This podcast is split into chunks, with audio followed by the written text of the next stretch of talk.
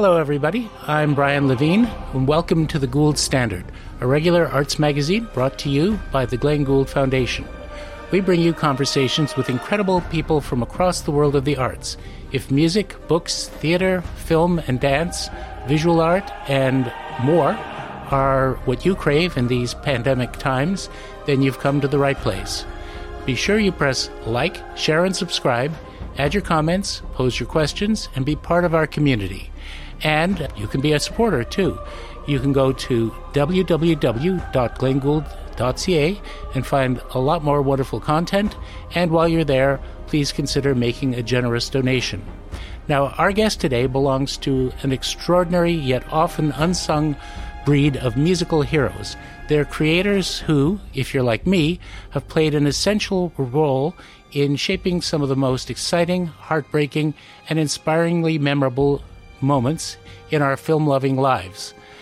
They're masters of telling stories without words, and our guest is one of the finest among them today. Harry Gregson Williams is one of the leading composers of film music of our generation, ranging from heart pounding action adventure films like Total Recall, Unstoppable, Man on Fire, to dramatic films like The Zookeeper's Wife and Veronica Guerin, epics like Kingdom of Heaven, science fiction films like Prometheus, The Martian, and Cowboys and Aliens, to fantasy classics like the Narnia films, and a whole slew of scores for animated movies, notably the Shrek films, Antz, and those claymation miracles from Aardman Studios. And in a strange middle ground, somewhere in between, the world's first ever feature film for a cast completely made up of marionette puppets. Now, I have to confess, I've been a sucker for film music since I was a kid. I got hooked first when I was about seven years old and first encountered Max Steiner's score for the original 1933 version of King Kong. And soon I became a fan of Bernard Herrmann, Franz Waxman, eventually Nino Rota, Ennio Morricone, Maurice Jarre, Jerry Goldsmith, and inevitably Hans Zimmer, Howard Shore, and John Williams. Now, the world of film scoring has evolved hugely since those early days of sound films, driven by industry changes, the end of the Hollywood studio system, the range of subject matter that films tackle, and above all, by huge advances in technology. But at the heart of it all, the music that helps make those films leap off the screen into our hearts and minds starts with a composer. His inventiveness, dramatic instincts, professionalism, and versatility and it's such a pleasure to welcome one of the very best, Harry Gregson Williams. Thank you for joining us, Harry. Ah, oh, my pleasure, Brian. My pleasure. Now, you began in the world of choral music at, in the very early days. Yes. Uh, so you were part of that grand choral tradition. I imagine that as a lad, you did your your share of Allegri miser- Misereres. And, I did. You know, I never got Purcell. to sing the top C, though. I, I was always second fiddle there. Although I, I did, beca- I did become the head chorister, but who traditionally would sing the solo top C part. But I guess my voice wasn't quite the right one for that, so the choir Uh-huh. master had me sing the second part. Yeah. And that started very young. I think you got a scholarship to St. John's College from, was it seven? Yeah, yeah. I went there at about six or seven years of age, and when I look back on it, the musical. I was going to say musical education, but of course, to a six, seven-year-old, it doesn't really feel like education. The immersion that was that went on at that school. You've got to remember, this school was set up by. I might be right in thinking Henry VIII, Wow. rather a long time ago, specifically for sixteen kids, sixteen boys specifically, to sing the praises of God every day at six o'clock in the chapel, a very beautiful chapel in St John's, Cambridge. And around those 16 boys, a commercial school built up in order to probably fund it and make, make, make it more humane for the 16 boys who were singing. But so there were there were boys at the school who weren't in the choir, and then there were the 16 of us who were. And yeah, we would we'd be woken early in the morning before dawn. We'd have to run what was called the block, which was probably about three or four blocks around the school. Wake ourselves up, then we'd have breakfast, then we'd practice our instruments for an hour or something like that. Then most of the school would go the other because it was a boarding school. All the other boys, 140 boys or something, would go to class. You know, like a regular kid would. Mhm. The 16 took a little walk. We put on our mortarboards and our cassocks, uh, whatever they were, and uh, walked across the, the playing fields into the college for the first choir practice of the day. That would be about an hour and a half, and we'd walk all the way back. By the time we got back to the school, school they'd already had the first two or three periods. Consequently, my math was pretty bad by the time I left that school. they always used to schedule it to begin with. I got to my next school and they're like, Harry, I think we need to do some work on your tables. I'm like, yeah, I think we might. and but then we would be just like the other regular boys in the school through the rest of the morning, through lunchtime, and then through what was called games time, which we'd be out playing cricket, rugby, or whatever on the playing fields. And then in the middle of that, which has always used to irk me because I, I love my sports, right in the middle of uh, the afternoon when we were in the middle of games practice, w- whatever sport it was, we were called away back to the school. We'd shower early, get back into our fancy gear, and we'd make the walk again over to the same place that we'd been in the morning for another choir practice, another hour practice, and then we would sing evensong, and then we'd be back. It would probably be dark by then, and we'd probably go to bed. So that was our day. And in, in the school in the school holidays, as it were, in the during school recess, as it were, often we would go on tour, or we would be kept back at school to make records. Decca would come and shove up a load of microphones in our chapel, and we would make records. So fascinating. That's that was, I guess, a professional musical life. Yeah, even though probably I, I don't know whether when you toured you saw any coin from that. Yeah, do you know we did. We, my mum, Uh-huh. I remember my mum opened what was called a, a post office account. I don't know that they exist anymore. No, I don't know what the equivalent would be here in the States. It was a little account that you could open, and every recording, yeah, we would get 20 to 40 pounds. That was no late 60s, early 70s. That was that, Right. that, that built up so much so that when I was a, a shaggy 16 year old, years later, I was able to, I managed to get that little pocketbook off my mum, say, I think I want to spend that money. I bought myself a motorbike. Yeah, so it couldn't have been nothing. Certainly brought me that. But in all seriousness, an education like that was invaluable, and has it did set me up. To be honest, it set me up for a bit of a fall because I don't think one could maintain that amount of. On one one during the summer, one one uh, summer recess when we were touring, we'd tour Europe a lot in a coach. A big old bus would take us from cathedral to cathedral. We were in Notre Dame, I think, in Paris, and I'll never forget. I think I was probably was probably in the middle of my time of being there. So it would be in the mid, so probably about 1972 or something, and we were to sing "O Sacrum Convivium" by Messiaen, and I think Messiaen had quite a relationship with Notre Dame, with the place that we were actually going to sing it in. But what I recall mostly, most vividly, was the choirmaster when this particular piece came. Quite a lot of uh, the music that we used to sing was accompanied by the organ, the church organ. Uh, So that's where we got our tuning from and all the rest of it. But this particular piece, I think maybe it wasn't the Messiaen, some other piece, began. It was an F sharp minor, and the trebles, i.e., my part, had to come in in a top G sharp above the stave, a top G sharp in F sharp minor. So in rehearsal. So I had to do it from memory. So standing there in rehearsal, all sorts of people milling about the Notre Dame, you know, tourists in the bottom of the thing. And uh, the choirmaster, George Guest, beat his knee with a tuning fork, and it would be an A. Yeah, really helpful. you got to come in and top G sharp. I can think of worse. Right. But, and then it was like, so in, in the concert, we would hear, and then it would be and out of thin air, one would have to pluck this, yeah, this this ludicrously high note. Actually, I don't think it is. I don't, it wasn't the Messiaen piece, some other piece. But we did sing that, the O Sacrum there.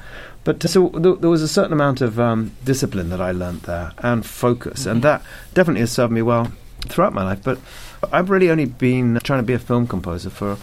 I guess I saw it written down the other day. Someone called me a veteran. Bloody hell! I must have been doing it for longer than five minutes. Then it feels like uh, um, five or ten minutes. But I actually came over to LA in 1995 to join Hans Zimmer. But previous to that, in between that moment and the moment I left the Guildhall School of Music and Drama, which is where I studied music as a 18, 19 year old in London, I did 10 or 12 years teaching of music. Oh, so Wow. that was really my passion, my vocation, if you like, and still and still is. It surfaces from time to time, and I'm reminded of what I really probably am best at.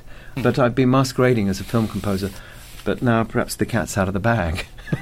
Yeah, you do some amazing master classes. So that teaching impulse certainly comes across, but it's also early on you you studied piano. I guess you you uh, got a rather fancy piano from your dad out of out of a good a good run of fortune. There was a, a sort of family tale. It's my truth. One of my brothers disputes that. Another one has confirmed it. But yeah, I don't know. But uh, it is said that my father won a rather handy bet on a racehorse, and that was how he afforded to buy us, his family, our first Broadwood grand piano, which is what all of us learned on. And it's so funny when you learn. I, d- I don't know what Glenn Gould's first instrument was, but it, but uh, now I recall you showed me that last time Yes. we were on. Fantastic. So who makes that? Yep. What is that? That is a Dominion piano. It was actually made outside of Toronto in a town called Bowmanville. At the time it was made, around 1915, there were about 200 factories in Canada making pianos. And uh, so many others, so many great American makers, one by one they fell by the wayside, especially during the Depression. But this instrument, I'm afraid, is a bit of a noble wreck. It was carted on the back of a trailer to and from the Gould family home to his cottage every weekend so that he could play because he wouldn't go to the cottage without it, and uh, then left in the unheated cottage over a number of Canadian winters.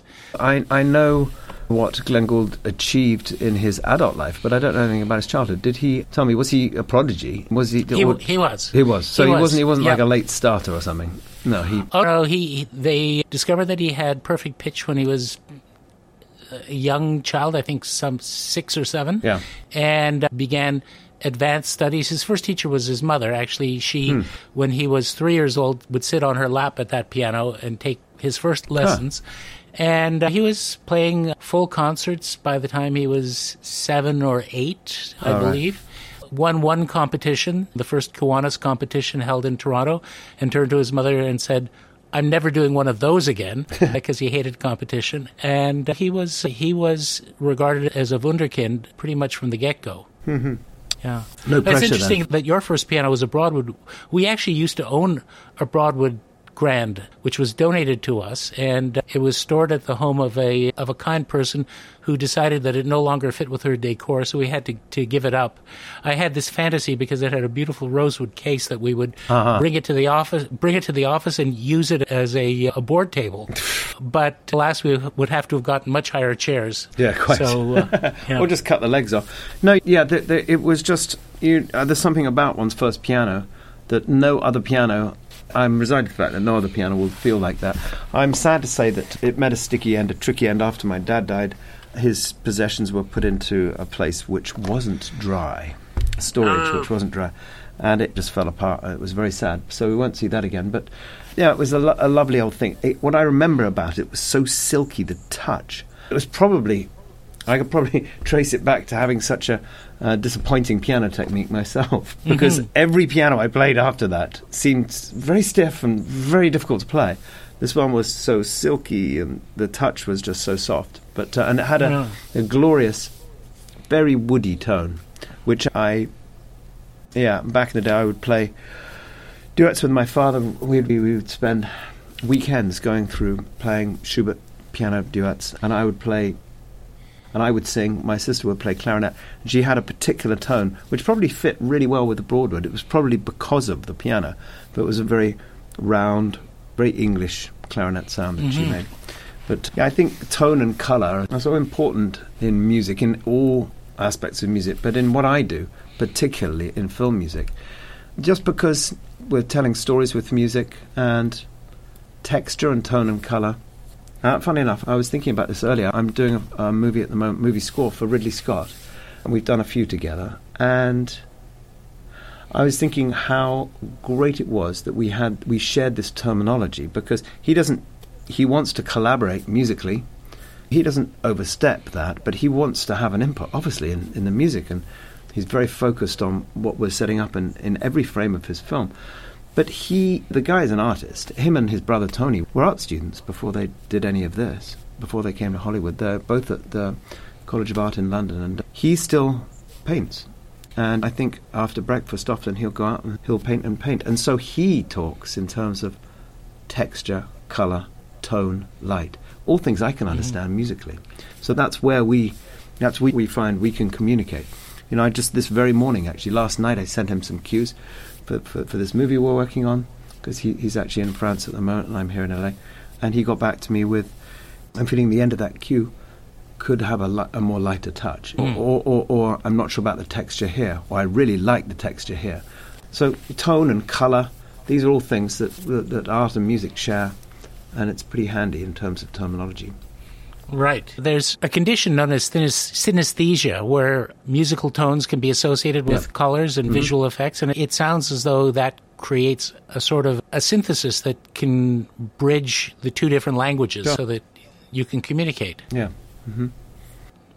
So you had a choral background and a piano background, and you went to the Guildhall. Were you focused on piano at that point? No, I was music? no because I had done these five years at St John's, Cambridge, from when I was seven to thirteen or so, and w- w- a thirteen-year-old boy is beginning not to be what St John's College, Cambridge needs because the voice is going to change, uh, and that's I wasn't there to sing tenor or bass. I was there to sing the top line.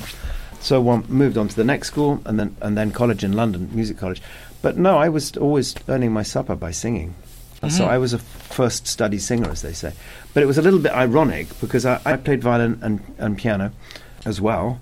But I got a place at, uh, at the music college as a singer. But then when I showed up as an 18 year old, I moved to London. I got a little, what we call a bed sit. I think you call it a studio Mhm. here. Basically, it's a sitting room and a bedroom all in one. And I knew I was in trouble when my mum gave me a cookbook, which is called One is Fun. I'm like, Mum, one is not fun. What are you talking about? One is fun by Delia Smith. I remember it. I'm like, Mum, what am I going to do with that? I haven't even got. She said, You've got one ring of a cooking stove. One could be fun, Harry. Yeah. So, having arrived there, I was 18. I barely started shaving. I'm I'm vertically challenged as it is. I've showed up, and these all the other singers who we were all met in the same. You know, all the pianists were going over there, and the violinists, and it was the first day of college. I show up, and there are these six foot four men with beards and and sandals and with voices like this, and I, I was like, good God. This, uh, it's not going to work out. I'm at this little shrimp standing there. And I was more interested in playing the piano in the local pub.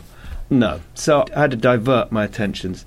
I realised that I couldn't. I couldn't really be Luciano Pavarotti. Know, it wasn't going to happen.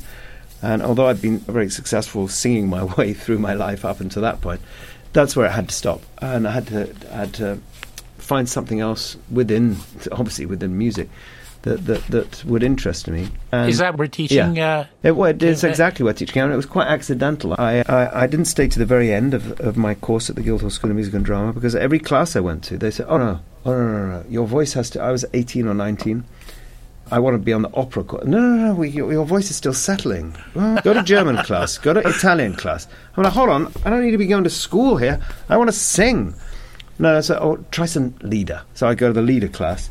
Like, yes, you really, your voice needs to settle and be more resonant before we can really. I'm like, okay, what are you going to do with me? I can't just sit in London. So, like, okay. So I took off and had a chance meeting with a very eccentric old man who happened to be looking for, in his little prep school, a little boys' boarding school in the countryside outside London, he was looking for someone to galvanize his boys. He had a boys' school, about 140 boys in the school, all boarders. Galvanized the music department because there was no music department. It was one of these very old fashioned schools, almost Dickensian. And hmm. this old chap, Dominic, the headmaster, he said to me, Harry, have you done any teaching before? So I said, no, but I mean, it's only five minutes ago since I was in school myself. I think I can remember how it goes. He said, we'll have to get your hair cut. We'll put you in a sports jacket, in a, in a suit or something. Okay, you, can you do anything else? So I said, yeah. I've just got an A level in English. I, I, I yeah, I, I could teach English, but sports is my other love. He said, "Great, you can teach the under 11s hockey, the under 11s cricket, the under 11s rugby. You can also be the gym master." So I ended up being the yeah, threw that in. So I was the director of music, the gym master, and the the coach of the under 11 sports, and I loved it. It was only like it was like a gift, and I had no teaching experience. Now, it has to be said that this was a private boys' boarding school, and so it didn't adhere to the government rules. If I wanted to teach in a proper, a regular school, I'd had to have gone through and got a degree in teaching or whatever you do. So it suited me because I'm a musician looking for a job, and my, the two things that I'm relatively good at and I'm absolutely passionate about are music and sports. And he put me in charge of both at the school. And when I walked in there, it turned out this school had absolutely no history of music within it. Uh, it, was, it was a very lovely, very eccentric, old fashioned school, but set in some beautiful grounds. And I don't know, I think there were two or three beaten up pianos in classrooms. You put a piano in a classroom where the boys spend most of their day, they're going to bash the damn thing up. They used it Yeah. for bouncing balls off. No one played those things. About three or four kids took peripatetic lessons. That was it. But after I'd been there five years, I had my cricket team in my choir, my orchestra playing outside. I had about a hundred of them learning instruments, and, we, and it, I just completely, I just revolutionised this the, the way music was thought of, and, and, and it really played into my hands because it had been that if you took music classes, they were during sports practice in the afternoon. I'm like, no way, man. If it were up to me, I'd probably want to go and play cricket or rugby instead of come and practice the piano. I understand that. So what we're going to do is we're going to get them up before breakfast. And so I basically ran a school rather like St John's, with that, we're trying to aim for those standards. And they, the boys really responded to it, and I loved it so much. And I only left after five years because I suddenly had a realization that this my life would probably yeah, this would probably be it. I was quite content. I couldn't imagine anything else, and I forced myself to look for the next frontier and and to put myself in a, a less comfortable and more vulnerable position. So I took a teaching job in Egypt when none of the kids spoke English. So it was Mhm. like, okay, music is a is an international language. Bloody hope it is. It could be a real trouble if it's not. So I learned a little bit of Arabic. We try and learn the names of kids in a class, and you call out the name Ahmed, and 17 boys stand up. I yeah, I was a little lost, but I had great fun. I had I think I put on the first musical that these children had ever seen in Alexandria, and I moved bef- between Alexandria and Egypt. This is in the early 1980s, uh, no, late 1980s, and I had a wonderful time. I was very inspired by what music could do for children and in such situations. And I pulled together four or five of the schools in Alex, and I asked the person who had hired me, I don't know who was in charge of these schools, could I try and put on a musical? I would love to do this. And they said, Mhm. I had to explain what it would entail. I, I'd need a stage, some sort. I wouldn't need anybody else. I could direct them in every way, singing, acting. And we could get some parents involved in costumes and scenery and things like that. And I, we'd get a little band. And, and they were pretty suspicious about this. They're like, "Well, I, I don't know about this. They'd never seen anything like this. So I put on Oliver. put Oh, on City wow. Yourself. Yeah. Oh, I loved it. I loved it. I loved it. And uh, yeah, it was something different. And I returned to London. And shortly after that, I, I met the, the man who changed the course of my life, um, which brought me to this place. The career tra- trajectory that you just described does not suggest in any way, shape, or form film composing, let alone composing. What was the, the step that led to that? Well, no, I mean, any music teacher will tell you, as creative. Uh, as creative as you can be, the better, better things are going to be. I were on my poor, unsuspecting students. I, I, I never found any material that I liked or that the kids even wanted to play in the orchestras or choirs. I was always writing it myself for them. So I had been creating music. No, I think, frankly, the the way this this came about was having when I got back from London, from Egypt uh, uh, to London, I was introduced to Richard Harvey, who was a leading film and TV guy of a very high quality. He wasn't any of your old nonsense. He was he is a very good concert composer who's done a lot of film and TV. And he had a really cool studio in the King's Road in London. And his interests were the same as mine. He was really into cricket. He was into all sorts of music and had this really neat studio where he really could use a, a pair of hands just to basically tail him, assist him in anything and everything that he did. So I did that for a few years, and he introduced me to Hans Zimmer, who then brought me to the States, and that's how I, I came here. But the composing thing, I was first a fly on the wall with Richard uh, Harvey, is he showed me a lot of, of the qualities that were needed to, to at least even try and be a film composer. And then he introduced me to Hans, Hans Zimmer, and uh, over in London. And it was Hans who said, Look, why don't you come out with, to LA and assist me? And I think it's quite well written and versed that Hans has quite a few people under his wing now. But mm-hmm. actually, in, in, in June 1995, when I showed up, he had a tech, maybe two techs. He had one composing assistant who was graduating a lovely composer, another English lad called Nick Glennie Smith, and he was he was he had been assisting Hans and writing additional music, and he was ready to spread his wings and do his own scores, and so that kind of left the gap, which which I filled, and I assisted Hans for quite a few years and, and stuck uh, by his side even after I, s- I s- stopped assisting and I was already doing my own scores. Yeah, mm-hmm. we got on like a house on fire, and I still love the guy. He's a, he's a big um, influence in my life. Well, and that that describes apprenticeship in in the best sense of the word. Yeah. Being thrown in the deep end and learning by doing. What sorts of responsibilities did he give you in the early days to get you immersed?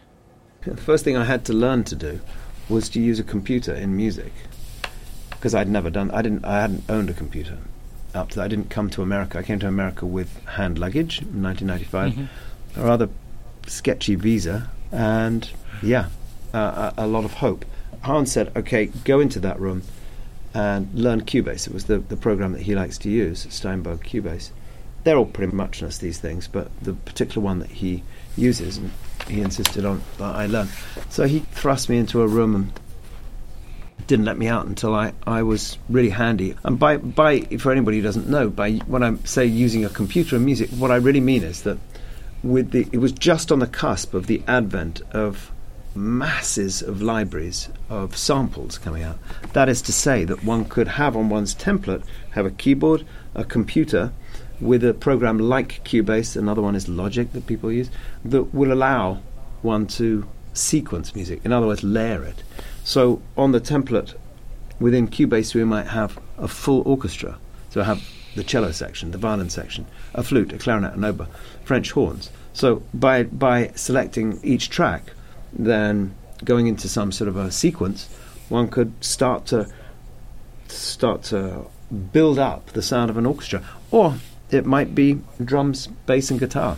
It could be mm-hmm. anything that one could get inside a computer, which then be bounced out. So that that was what what he he thought was most important for me if I were to make any headway, was to be able to collaborate with filmmakers. And what he his point was that the only way that we can be sure of really opening our doors to to a filmmaker who may or may not have any musical terminology at his on his lips. He may not be able to express himself musically, but he's sure as hell going to be able to react. So if we can, rather than be of the old school, who I guess the John Williamses of this world probably had Steven Spielberg come over and he would play him a, a nice tune and say, look, the French horns are going to belt that out, and the trumpets are going to when Superman does and describe it, and probably that was great. We'll see you on the scoring stage with the orchestra. But that's not how mm-hmm. it happened. But from the 90s, that's not how it was happening for ordinary mortals like me. No one was going to hire a symphony orchestra just to see me mm-hmm. experiment with a bunch of trumpets.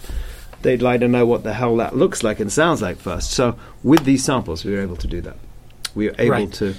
But in order to do that, you had to become quite adept at this weird thing called programming. You, you could spend a lifetime in music like Glenn Gould ha- had and not need a computer or have, go anywhere near one.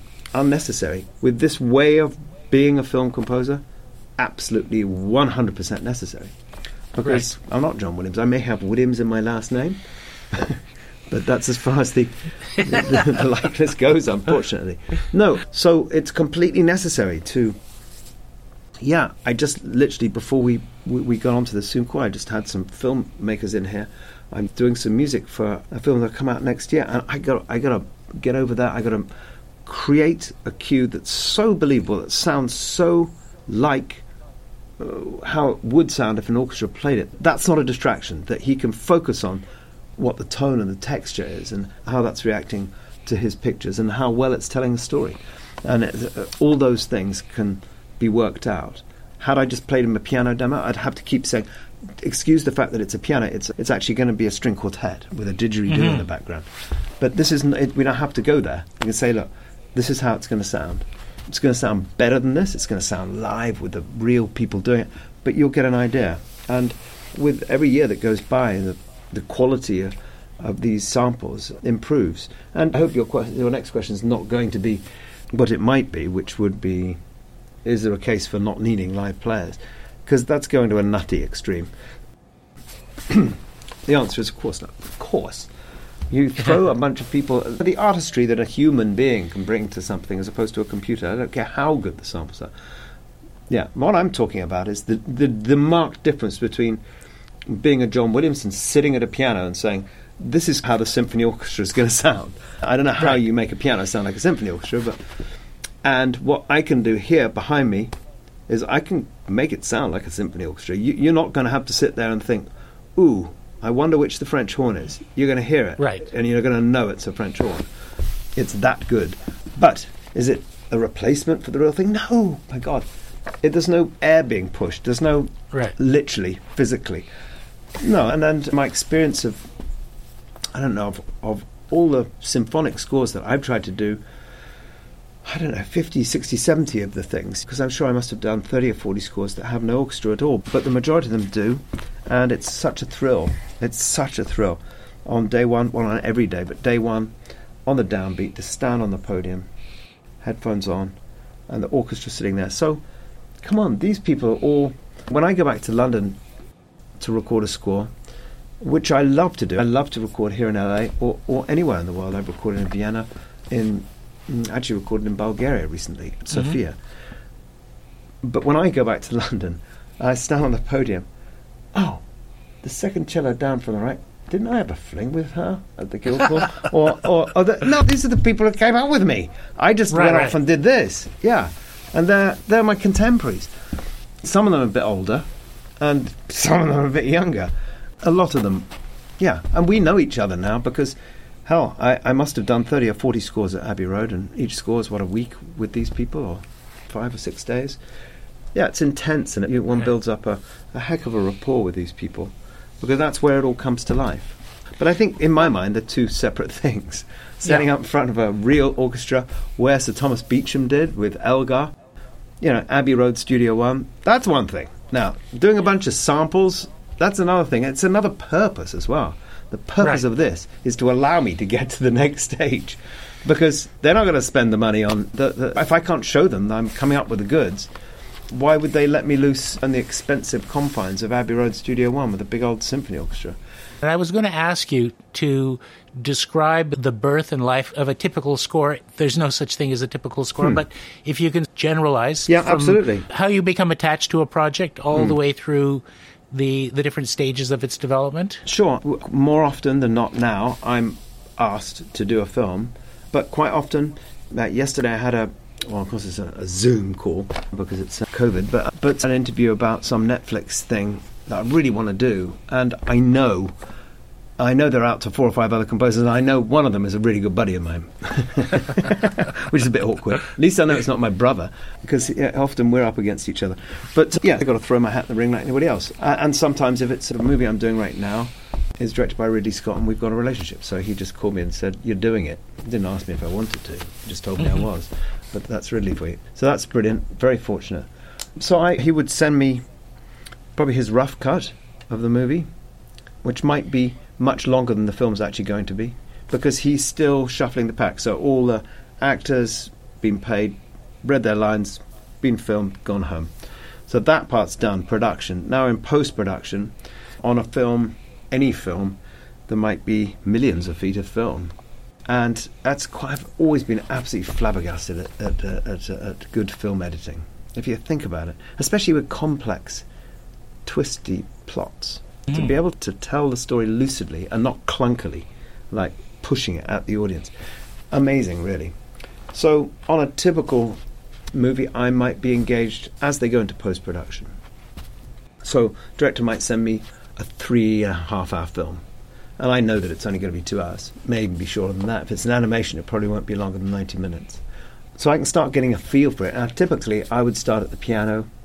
I trust myself at the piano. I'm not stretching. I'm not using computers. I can. It's a comfortable place to start, and I'll try. I'll be playing. I have a, the screen above my station there, and I'll be playing the film on loop in my studio, and just getting used to the characters, understanding the characters, understanding, trying to find somewhere where where music might be able to tell part of the story that isn't necessarily on the screen, and it brings another dimension to it, perhaps. And then I've got to try and translate that from, or intellectualizing it, into musical terms. So I might be at the piano and start, depending on what sort of score I want it to be, start fiddling with melody. And I'll, I still use pencil and paper, obviously manuscript. I'll just scratch something out at the piano, and I'll probably spend a week or two doing that. Depending if I've got a nice decent arc, which would normally be, say, 12 weeks from beginning to end, Mm-hmm. or 16 weeks if I'm lucky, or a year and a half if it's a COVID year. Yeah, if I've got time, then I'll, I'll keep experimenting and I'll- I'll resist the temptation to actually start to try and score a moment of film. And then I won't be able to resist any longer. Mhm. I'll sneak over there and I'll start arranging whatever it is I have. So typically, I'm going to go up to the piano. Yeah. Oh, look. Ah, here I am. Brilliant. Um, yeah. So normally I'd be over here. I'd be scratching away here. I don't know what we've got here. Breath. So this, for instance, this is a theme for The Martian. It's a film I did with Ridley, and I just etched it out here. It would be something like very simple.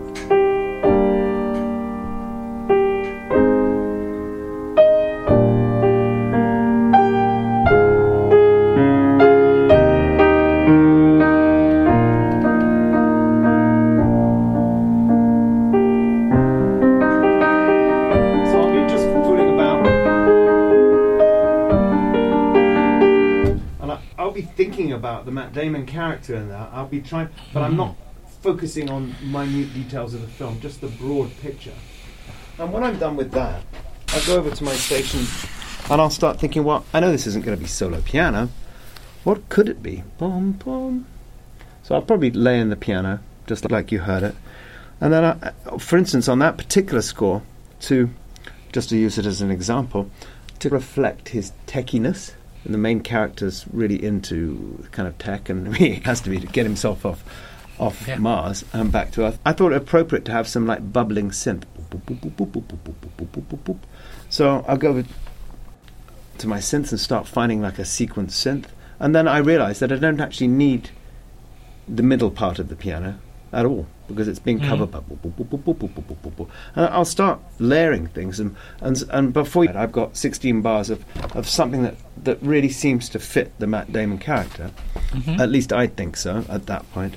And at that point, if I feel I'm on the right course, I will choose a scene. I'll start to look at the scene and see where a melody needs to come in, where I need to vamp for a little bit just to chill out, to go underscore, then where perhaps a modulation might come, where we can hear the tune in full so a two three minute patch of the film.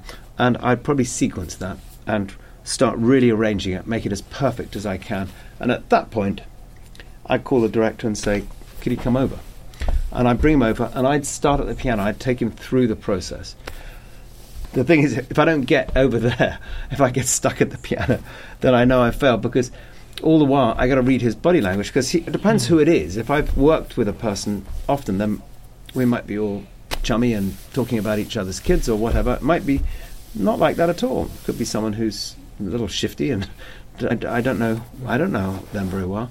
I'd start at the piano and I'd check out their body language say, look, this is what I'm thinking, and now I'm thinking, and then I'd show them my bubbling synth, and Mhm. then I'd put the picture on, have them sit right up front, and turn the lights down and hit them with that. Hey, you win some, you lose some. What can I Right. say? And as a film composer, you've got to be prepared for both because even on a win, that's just one, two, three minute cue. On The Martian, we were talking about The Martian, there were 92 minutes of music to write, to orchestrate, to produce, to arrange, to get approved, to then go and record and mix and get into the film. That's a lot of Mhm. work. It's a lot and good, but that's not where it Yeah. finishes. You get a, a rough cut to start with, Yeah. but that can change around a lot, and it's going to get shorter. It's, it's a bit of a nightmare to be honest, Brian. The, it's it can be can be frustrating but one knows it's coming down the pike. You've just got to deal with that, like everything else. Mm-hmm. So yes, things are going to shrink. That's why if one dares to hold off actually scoring specific moments and getting the filmmakers on board with the tone and quality of what you're trying to do, maybe there's themes for different characters or a geographical theme or if this thing was set down south of Raikou to film, maybe you strap on a guitar and see how they feel about it. And, and once we've got all that, the tone and the texture, the conceptualization of the whole thing. But yeah, at some stage one needs to start specific scoring of each scene. And that can be frustrating because you might spend two days, two nights on a particular scene and think, great, I'll play this to my director you know, before the end of the week. And just before the end of the week, the film editor sends over a new cut of the movie and that scene's been cut. Not only has it been cut, they didn't just cut two seconds off the end of it. They put the beginning of it at the end of another scene and the end of it, much shorter version, at the beginning of Right. of course, because they're shuffling the deck, and that's they're making the film better. They're not doing it to torture you. But yes, and yeah, it, on the surface of it, it feels like disarray. But yeah, after doing a few of these films where, where, where this happens, you realise you've got to keep a calm head, and, and it's no good trying to hang on to something that can't be hung on to. This Right. piece of music that one's created that seemed to be just perfect for the scene. Now that scene's been split in two, and there's got to be a reason for that. You know, who Yeah. knows? It might get glued back together again. Yeah. Because these But your musical arc may extend across two different sequences, and one of them may end up in a completely different place. end up in a completely different film and get thrown out and then reused. Yeah. But yeah, so this is post production. No one said this was going to be like concert music. What I write is what they're going to hear. And I've always, it's always appealed to me, actually, the kind of collaborative nature of this whole filmmaking thing. Yeah. I always thought to myself, I mentioned earlier that I'm really into my sports, particularly cricket and rugby, and they're team sports. If I, were, if I could have been, you know, represented England, say, or now an American citizen, maybe the US, that would be funky. It wouldn't be as a golfer, let's say. It uh-huh. wouldn't be as a tennis player. It just would be a team sport. And I like the cut and thrust of the team, the locker room, if you like. I do. I just always have. The, it's rewarding to be a part of something, a, a bigger thing. And to work for inspiring directors, it's quite an honour, really. Yeah, but I, I take it that you don't get to pick up the phone to the editor and say that spot at 12 minutes 32 seconds where you make the cut to Yeah. to the dark corridor. Could you do that three seconds earlier? It would really fit better. I have done that. Uh, three seconds? No. Three frames, maybe. Aha. Yeah, three seconds? No, I don't think. I don't think so. No, I, it dep- really depends. I've worked with some amazing editors, time and time again, and so again, like a bit like with the director, once you've got a relationship, absolutely. He's just a bloody film editor. He's not just like I'm a damn composer. Come on, we're just we're all trying to work the same thing. Excuse me, could you cut three frames off the end of that thing? It's just my downbeat just wants to come you know, whatever. I'm sure the answer is yes. Quite often on animation, one's one's been working on these things. You know, I worked on the first Shrek pretty much the whole time I was writing music on that one. The guy was running around with no legs. He didn't have a Scottish accent. All these things came tumbling in at the end. It is somewhat Yeah. unpredictable, I can tell you. Yeah. But editors, in addition to understanding narrative, they have rhythm. Yeah. And does that help? Yes, it does. Well, It does. It does. Sometimes one can run into interesting little situations where, in order to help an editor put a scene together, or perhaps a montage, particularly a montage, an extended sequence, he's used music, not the composer's music, not the composed music, because maybe the composer hasn't even come on the project yet, but he's used a piece of Zimmer, say. Fancy that. Can't imagine why he'd do that. Yeah. He's everywhere. Yeah, everywhere. It's everywhere. so he's used his Batman cue.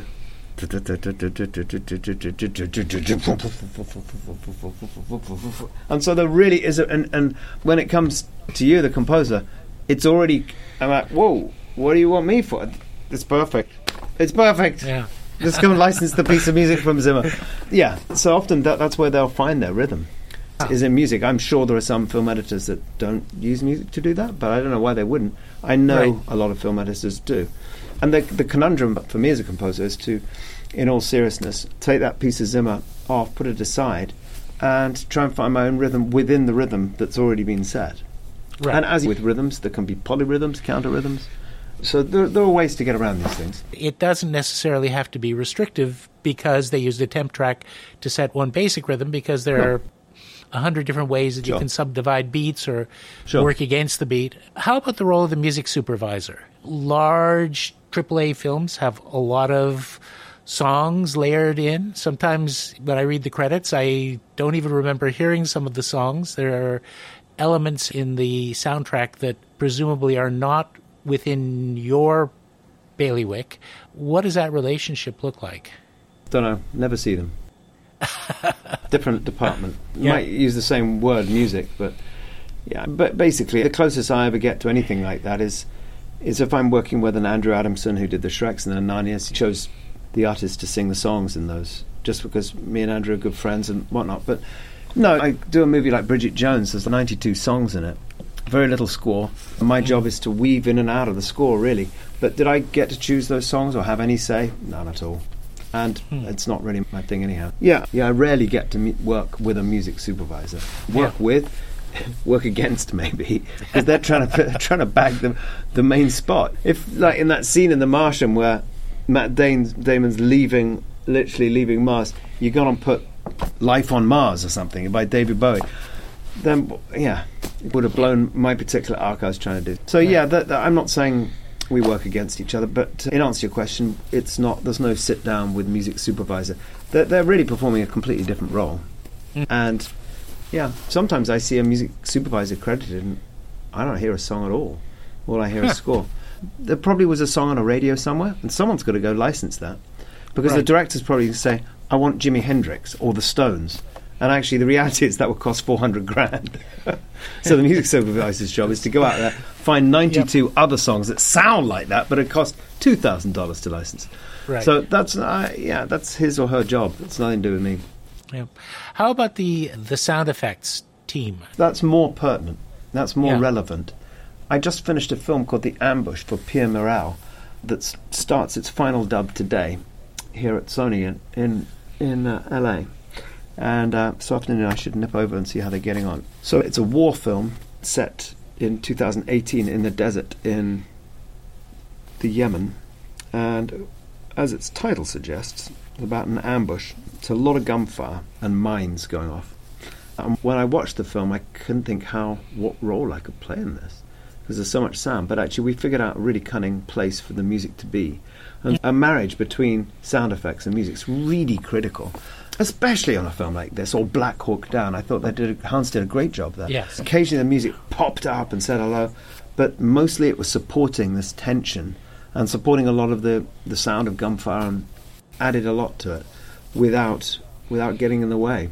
So the yeah, sound effects are pretty key in every film, but in all the millions of animation I've done, they're incredibly important because you think about it, we're building a soundscape up from nothing. Mhm. There's no sound there. So at least I don't know one whatever movie I've got up there, I could press play. There's some sound because there's production. The actor's got to have a microphone somewhere. The bird singing in the background, something. But with an animation, it's blank, dead. So in a way, it's an amazing canvas. And that's why I think mm. a lot of composers and sound designers love animation because it's Right. it's a it's a world built from nothing, nothing. I was going to to reference one particular sequence in one of your films, and that is Man on Fire. Yeah. And the kidnapping sequence that strikes me as being one of the most interesting and very elaborate interweavings of music and sound effects. The gunshots almost seem like they're part of the score, the way they're treated, and and I was tremendously impressed by the number of layers and how beautifully they meshed with the action. Yeah, all that's due to Tony Scott being the man that he was and the passion he had for getting that sort of thing. This meeting of sound and visual. Yeah. That particular scene is very complicated for me to talk about. It's a little bit emotional for me to talk about because that whole film was quite the thing for me. I'd done a couple of three, four films with Tony Scott already, and I guess I, I'd done a few of the Shreks, and so I, I was up and running as a composer. I had left Hans's studio to make my own way, and it was just very emotional. My, right at that time, Dakota Fanning must have been exactly the same age as my daughter, my first daughter, blue eyed, blonde haired. And I don't know, to, to go to my studio every day and have this tension of Man on Fire where you, throughout the film, one assumes that the girl's going to be kidnapped, and when she is, she's definitely going to be killed. It just was, Tony was a real taskmaster, and he thrived on that kind of tension within his crew. And I don't mean that badly. I love the guy. Mhm. I miss him badly, but he, he, he pushed all of us to, to a great extent. And I think that probably comes out in the music. Yeah, that particular scene, he made me write and rewrite again. And ended up smattering a bit of nine inch nails all over it after I'd scored it. Oh, but yes. if you listen to it, it's seamless. You wouldn't know which bit was Nine Inch Nails, which bit was me, which bit was a gunfire, what was a sound effect, what wasn't. Yeah, I was continually impressed as to how he used to call it digging out holes. And Mm. Tony, it sounds like you're in the garden doing something. He's no H. I'm doing some digging out holes for the music. I've got this sound here. and I'm going to dig out a hole, and that's where you're going to come through. I'm like, okay, Exactly. Let me let, me know when you've got the hole, and I'll, I'll see if I can come through. Um, right. But no, he was amazing. He was amazing. Yep. Yep. Sound effects, Nine Inch Nails, Gunfire, your score, and a little Debussy as well. That's a lot of moving parts. Mm-hmm. Okay. On a slightly different note, we have a segment in every episode that we call Tell Me a Story. We signal it like this. So if you could take a lateral move and just tell any story you'd like from your life, your career, something made up, something you've told your children, anything you like. Actually, you warned me that I might have to do that, but I had a couple of things on my mind. But since we've just been talking about Tony Scott, I'll tell you a little story about him that endeared me to him so much. And when I think back on it, and for those uh, of you who are listening who don't know, Tony Scott took his own life about six years ago. And I'd done all his films since 1996, uh, a huge body of work with him. Uh, so I felt very honoured, and I love the guy. So in the middle of that experience, so I think after Man on Fire, I think we were probably doing Deja Vu with De- Denzel Washington. I had a studio on the beach, a three-story studio on the beach in Venice, and a lot of people working with me who inhabited it. And I had my studio was on the top floor. And Tony Scott used to come and visit every two days, and want to be right next to me as I was composing. And you could, it was every two days he would come, and in between his visits, the tension would begin to build towards his visit. Just because he wasn't scary in any respect, but he was very demanding. And in that respect, he was quite scary. Now, he had just been to visit the night before, and so on the morning of my story, he everybody was quite relaxed at my studio. I mean, for working on a Tony Scott film, fairly relaxed. I was in my room, my studio manager buzzed through to me and said, Look, Tony's on his way. I'm like, No, he, he was just here last night. No, Tony's on his way. So I said, But Nina, tell him I can't, we, he was, I haven't got anything to play him. He said, Oop, he's, coming, he's I can hear him, he's on the stairs. so she put the phone down. he, he flew in the room. I said, H, how's it going? So I said, Tony, hasn't progressed that much since, since last night. Is everything okay? He said, No, I'm just going to get my hair cut. So, so there are a couple of things you should know. Tony was totally bald. And he had a cou- couple of grey strands here. Secondly, I said I had a lot going on in my studio. I don't have a bloody hair salon, I tell you that much. So I said, okay, Tone. He said, no, I should be here in a minute. And then a young girl came into the room, came into my studio, had a little stool, put him on a stool right behind my station. He said, go on, get on with it, H. Just get on with it.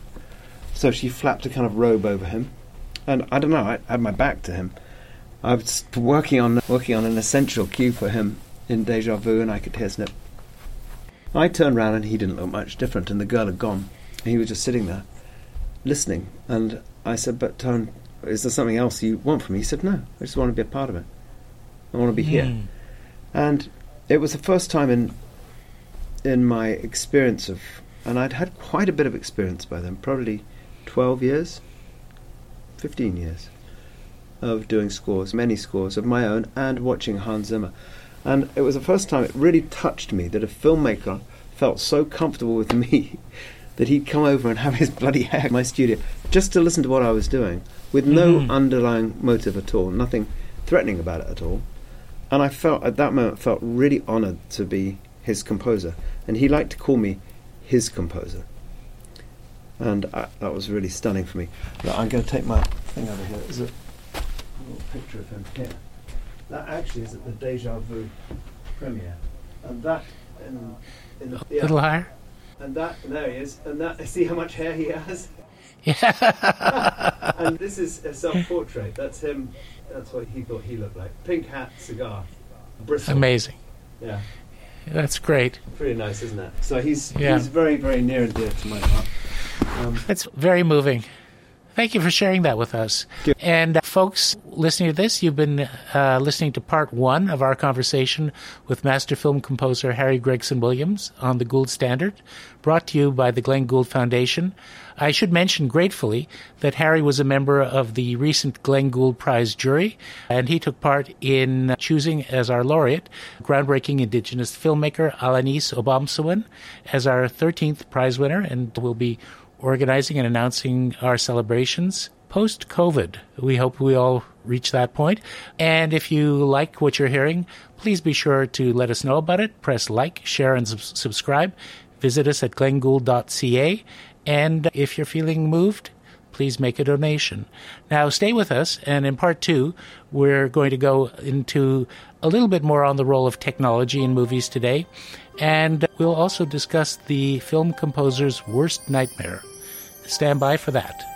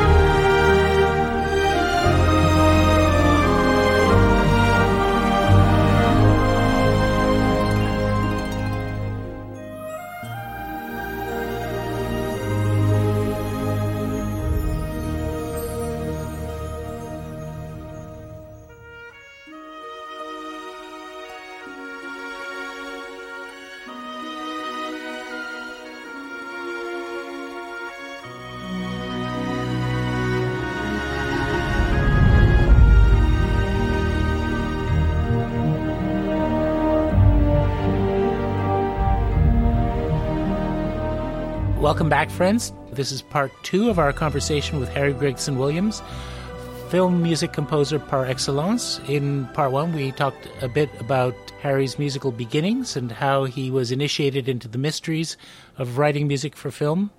And we touched a little bit about the the role of technology in transforming the whole field. If um, you look back in the early days, uh, really probably up until the 50s, it was scoring for a mono soundtrack. There were no click tracks, pictures of people like Korngold conducting an orchestra, and no one has headphones on. So everything is done from the cue sheet.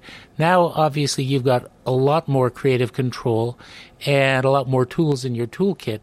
Is that liberating in, in the sense well, I, I wasn't part of the, the old school. Yeah. The only thing I've ever known is, is is how it is today, and yeah, it is. It's fabulously inspiring.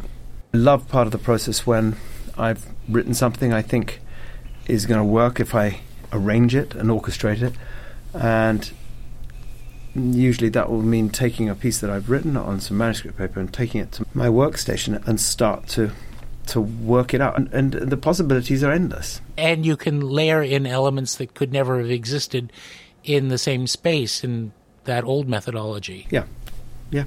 It's all about layering. Yeah, but also I, for an aspiring young composer who wants to break into film, is the investment in all that tech a, a huge barrier to entry, or are there Yeah. simple ways? No, that I don't know any simple way to do that. I can only tell you from my experience, which was that I came to the States in '95 to assist Hans Zimmer, and at that time I didn't even own a computer. I didn't. I came with hand luggage. I didn't come with speakers and keyboards and stuff like that. And I had no none. I had no idea of how to use any of the technology, and so I learnt as I went on. But that was a very that was a very fortunate position to be in. I don't know that. I think you'd have to show up with s- some of the aforementioned stuff in order. Hmm. In terms of the finances of the thing, it was crazy. I didn't have any money. I absolutely didn't have any money. But Hans marched me down to the the nearest Bank of America where I had opened an account. Didn't have any money to put in it, but I had an account, and he guaranteed me a hundred thousand dollar loan immediately, Wow. so that I would have. You see that stack over in the corner? Now Yeah. that's a stack of synths now, but back in the day, that had twenty seven Roland S760s in it. Why? And the, an S760 is a 2U little sampler. It was the bee's knees back in the day in 1995. And basically, in order to hit to assist Hans Zimmer, I had to be able to sound a little bit like Hans Zimmer, technically. And that's what he had all his sounds in, was a rack of 760. If I were to going to build a, to put this together, he was like, Harry, yeah, it's an investment. If it doesn't work out, it's me who's going down. He said, and it would have been because he was the guarantee guarantor, whatever you call it. And it was crazy because each unit uh, cost I don't know whatever they were about three and a half thousand dollars each, and it was an extra fifteen hundred dollars for twenty four megs of memory or something like that. But you could get Hans's string section over two of these things, his brass section into two of these things, and then so having got that, he he, he said to me quite clearly, "Don't worry, th- this will this will." Will buy your house one day. I was like, oh, Ah. come on, let's n- not exaggerate this too much, please, Hans. but he said, okay, we'll tone it down a bit. This is an investment. You, you'll pay the bank back in no time. took me a while, I can tell you. But yeah, so I, I think I think someone starting out now has to have uh, some experience and some ability in programming. Yeah, it ha- Mhm. has to be done. and has to invest in some gear. Well, yeah, or find someone who, Who'll do what help, Hans help did. you borrow it. Yeah. yeah. yeah. I, I'd like to talk about a couple of scores in particular, uh, starting with Kingdom of Heaven. That's got to be, I'm guessing, your longest score ever because it's Yeah. a, a vast film. Yeah. And that must have been quite a, a special experience because you weave several different influences. There's definitely a Near East, Middle Eastern influence, and you worked with Middle Eastern instruments uh, Yeah. like the oud and the kemenje. There's a medieval instrument. There's a choral Yeah. or influence. There's a lot of choral elements. How Yeah. did you? Why do you think I was waiting all my life to do a score that featured music that, that I'd be able to dream up from my days as a chorister? Yeah, absolutely. It was Kingdom of Heaven, for goodness sake. So, yeah, I was. I felt very fortunate to do that score, but it was a monumental task because if you see the director's cut, you'll see the film that I scored. So that's way over three hours long, and it needed a lot of music, a lot of music. The movie that went into theaters was a cut down version of the movie that we really made, and therefore a cut down version of the score. So there's less score in the movie that most people saw. Um, but yeah, I ended up having to score the longer version of this film. Did you conceive of the score because it has almost like a symphonic poem quality to it there is a, a sense of unity across it even though there are clearly there's the, the section in france the section Yeah. in in and around jerusalem and then back in france at the end but it does have a kind of um, an integrity of the whole at least my- Hopefully, it's a little uncomfortable you're talking about it right now. I'll tell you why. Because the movie that I'm doing right now with Ridley Scott is set in 14th century France. ah uh, not crusade movie. So we're not going to Jerusalem. There won't be any of that. But it's about the last. It's called the Last Duel. It's written by Ben Affleck and Matt Damon, well, and it's about the last duel to take place in France. But it's about a bit more than that. It's a, it's a, a very modern story in many ways.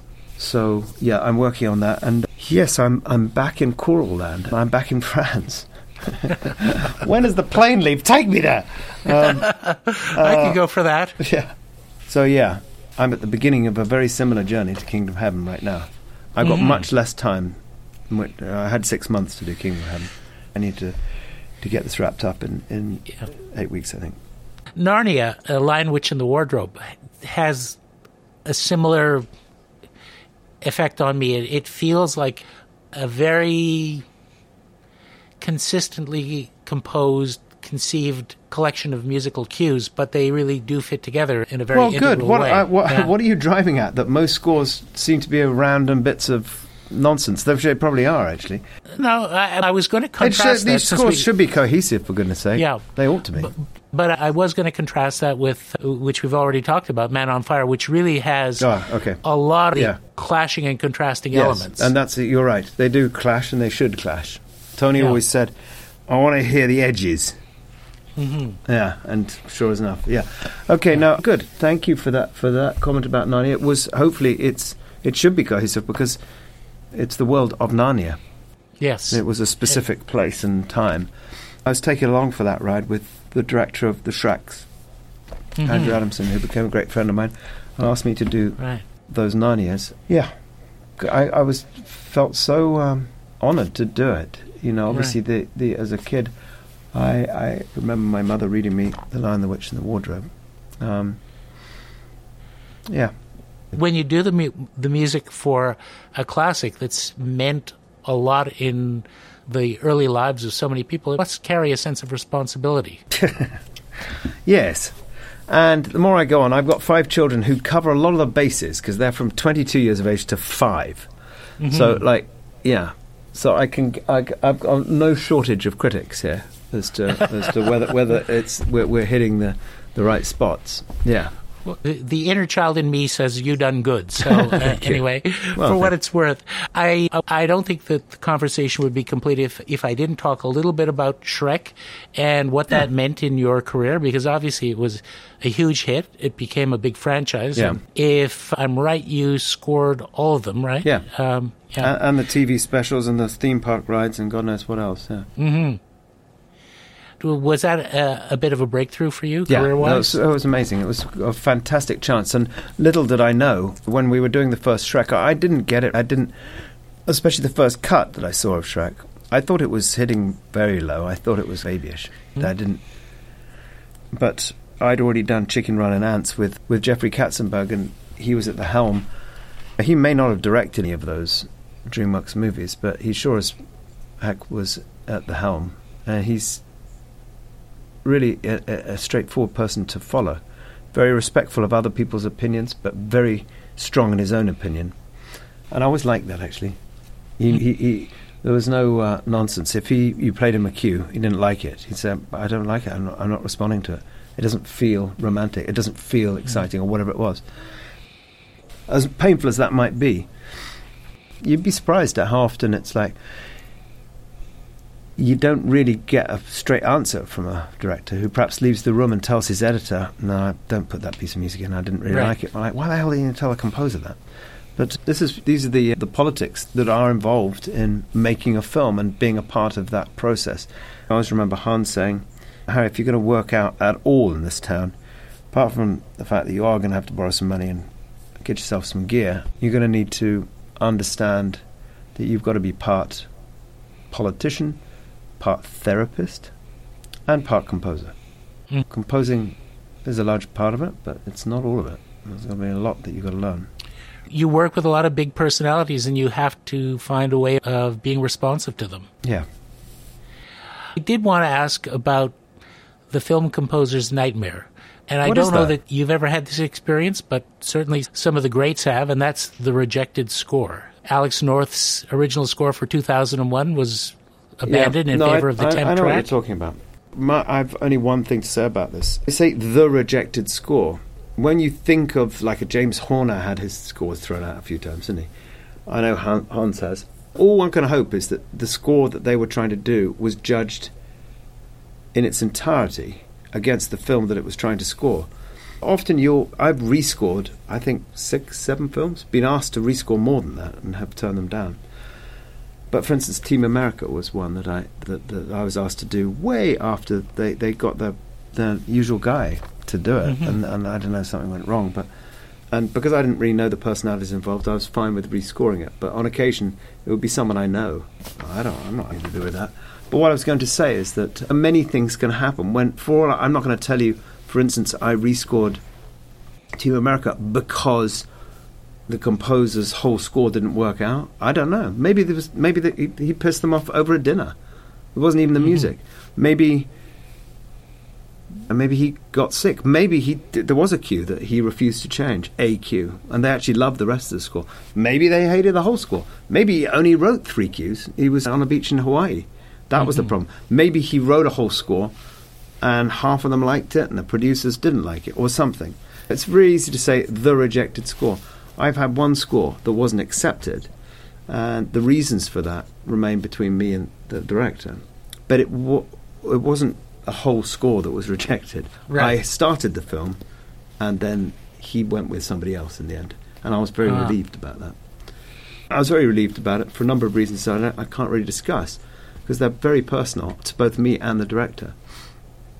But was I heartbroken? My God, yes. Absolutely heartbroken. Do I hold any animosity against him? No, not at all. Was he right mm-hmm. to go to the next guy? I don't know. I thought I had it nailed. yeah. Life moves on.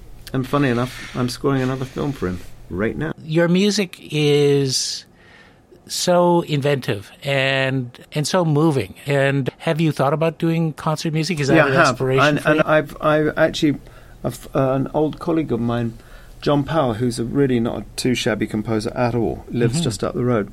Uh, we started out together actually. But he's done some concert music and was encouraging me the other day to maybe do some.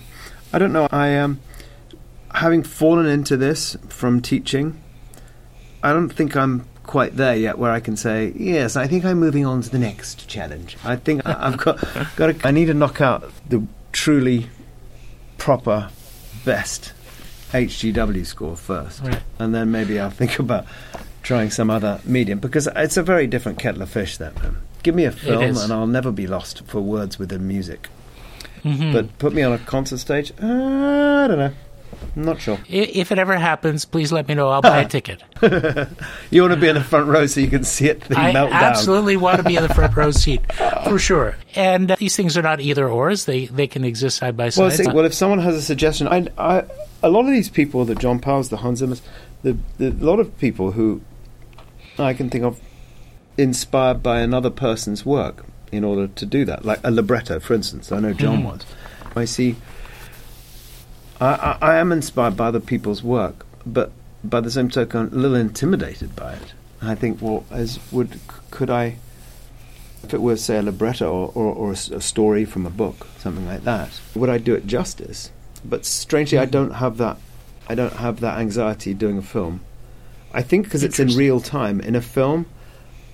As I told you, I can make a misstep and without all that nonsense about replacing scores and stuff, I can make a misstep and a director could say, no, no, no, Harry, come back down this path, go down that path, direct mm-hmm. me, direct me. Yeah, why don't you be a director? Direct me!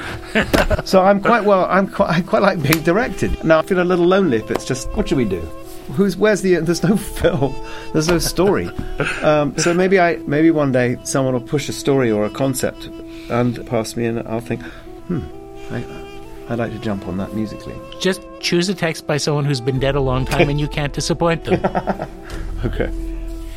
It's been absolutely wonderful. A real delight. Thank you so much, Harry. And uh, everyone, watch for those next films from Harry Gregson Williams.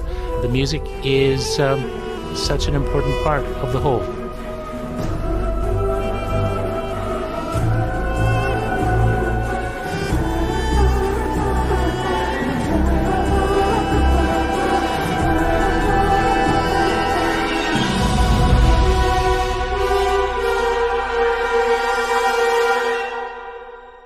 Olivia. How are you today? I'm fine, Brian. How are you? I'm great. Well, that was a, a really interesting journey into the whole world of film music. Uh, Harry is very uh, articulate as a uh, as a spokesperson for the art, don't you think?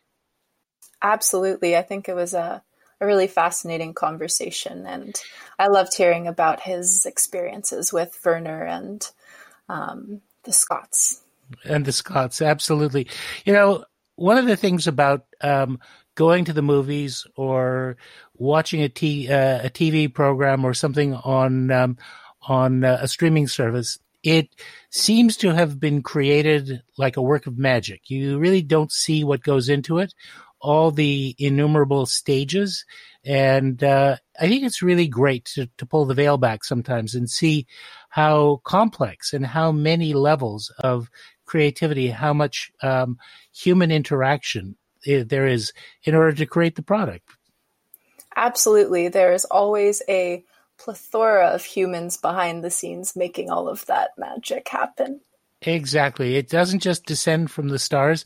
And what we end up seeing is um, the result of tens of thousands, hundreds of thousands of creative decisions that all get distilled down into the final film or TV program or video game or what have you. And knowing that makes you appreciate it all the much more. Exactly. As well as um, the idea of music being a force to support drama, to give a, a special identity to a particular character or a theme, um, as well as sometimes supporting the mood of the of the film without your even noticing it's there. Sometimes it's completely um, unconscious, but it still works its magic. Absolutely, I feel like it's almost when you don't notice it that's when it's at its best. Yes, absolutely. Although we certainly wouldn't want to part with memorable themes like the the Shrek tunes and uh, and so on. Um, anyway, um, Olivia, I understand that you have some important announcements for our listeners. I do. I wanted to share with you all how you can get a little bit more involved with the Gould Standard because we rely on your support in more ways than one. And the easiest thing that you can do to help us out is by rating us five stars on Apple Podcasts. And if you're feeling generous while you're there, you can leave a review and let us know what you think of the show. To subscribe to the Gould Standard, you can do that from your preferred streaming service, or if you happen to be listening from our website right now, you can subscribe directly from that nifty little media player you see in front of you. And of course, social media, right, Brian? Absolutely. Please, you know, uh, spread the word, uh, make a tweet, um, uh, post a little, a little screenshot on Instagram. You can do that. You're allowed. Yeah, absolutely. Oh, we'd love that. and we would share it as well. Uh, you can keep up with us uh, across social media by searching the Glenn Gould Foundation on Facebook, Twitter, Instagram, and YouTube. We post all of our podcast news there, and you'll hear about all of the other exciting projects we've got going on at the foundation as well. And we have a lot more wonderful episodes coming up with some of the most interesting and provocative uh, people in the arts world today. Yes, 2021 is going to be a very good year for the Gould Standard. And of course. Oh, we are so busy. We are so busy. very, very busy. Um, and of course, speaking of busy, we are a registered Canadian charity and we do rely on your generous support to keep this little ship afloat. So if you visit www.glenngould.ca, you'll find a big red donate button right at the top. And we really do appreciate every gift in any amount that we receive and we put every dollar to good use. Absolutely. Fantastic. Well done, Olivia. And now, as uh, is our habit, we'd like to end with a little music brought to you through the all mechanical, non electronic, no transistors, no diodes, no uh, int- integrated circuits magic of the Edison talking machine. Mr. Edison, please.